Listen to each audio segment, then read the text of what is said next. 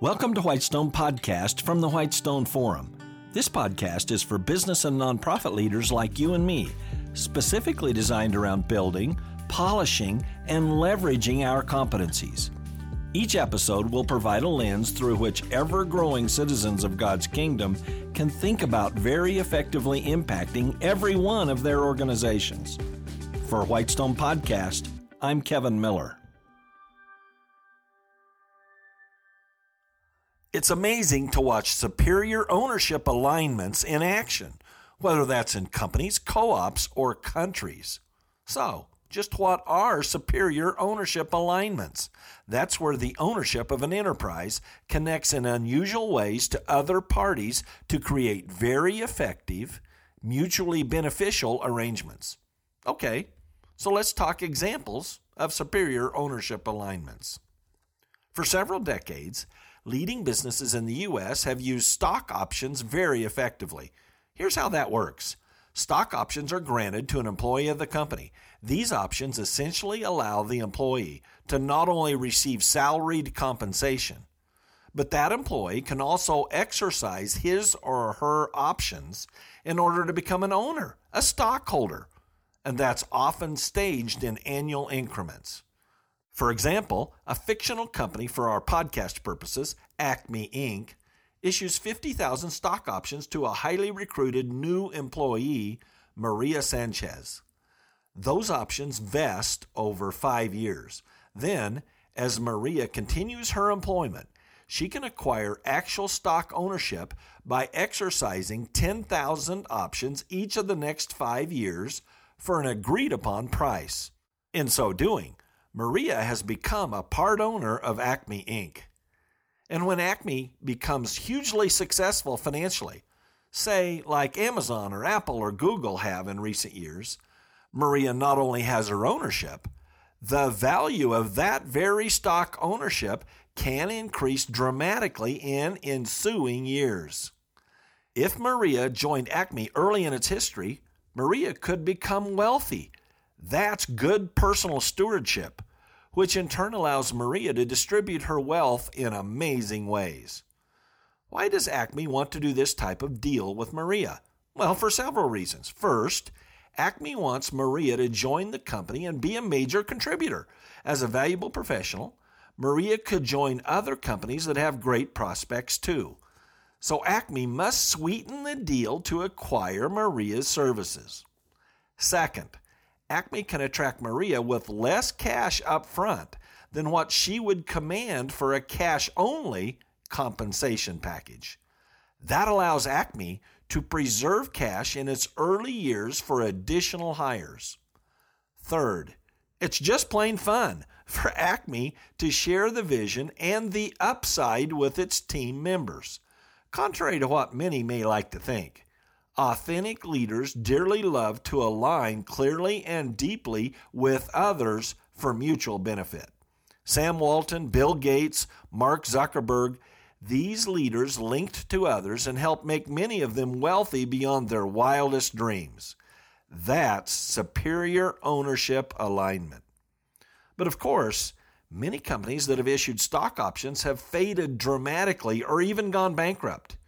In the past, should one have joined either Facebook or MySpace, the company that Facebook defeated. That's free enterprise. You actually can fail. So here, Maria must have good judgment. Stock options are just one particular form of ownership upside. Some companies use what are called stock warrants or restricted stock units. Companies like Amazon and Google do that. Here's the last word Superior ownership alignment with others by strong leaders can make every person a winner. Okay, then, how about a cooperative? Recreational Equipment Inc., REI, is a specialty retail enterprise that provides outdoor clothing and equipment. REI has earned a loyal following of customers who avidly pursue an outdoor lifestyle. But part and parcel of that loyalty is surely due to its retail co op structure. So, just what is a co op? Well, essentially, members or a similar category of people, not stockholders, are the owners. Currently, for a small member fee, REI offers millions of its active members a dividend for future REI purchases and voting privilege in electing REI's board of directors. REI has created a superior alignment of customer owners, while their competitors, like the now defunct Sports Authority, struggle. Co ops have a storied history in segments of American society not least of which are farmers' co ops in rural towns, where farmers have banded together to build massive grain storage facilities and other service operations to share costs and cushion the vagaries of low prices in grain markets in the short term, waiting for market prices to increase. In countless American farm communities, by far the tallest building in the community is the farmer's co op storage elevator such co ops can be superior alignment, neighbors who compete in international markets banding together in a co op for mutual benefit. Savvy. Well, what about countries? Notwithstanding the problems and issues inherent for all countries, it's clear that some republics and democracies have been highly successful in binding citizens together for the mutual benefit of one another. In the current era of deep discontent, it's easy to be critical of republics and democracies. But rare is any other form of government that truly works to the widespread, significant benefit of its ruled people. Look at the history of kings, or emperors, or dictators, or communist politburos. Many astute students of history would likely agree to Winston Churchill's assessment in 1947 after World War II. I'm quoting Many forms of government have been tried and will be tried in this world of sin and woe. No one pretends that democracy is perfect or all wise. Indeed, it has been said that democracy is the worst form of government, except for all those other forms that have been tried from time to time. Unquote. When people truly structure the best of republics or democracies, that's superior alignment, citizens' self government. But the most superior alignment of all, of course, is embedded in God's, quote, better covenant, unquote, as the writer to the Hebrews so eloquently writes.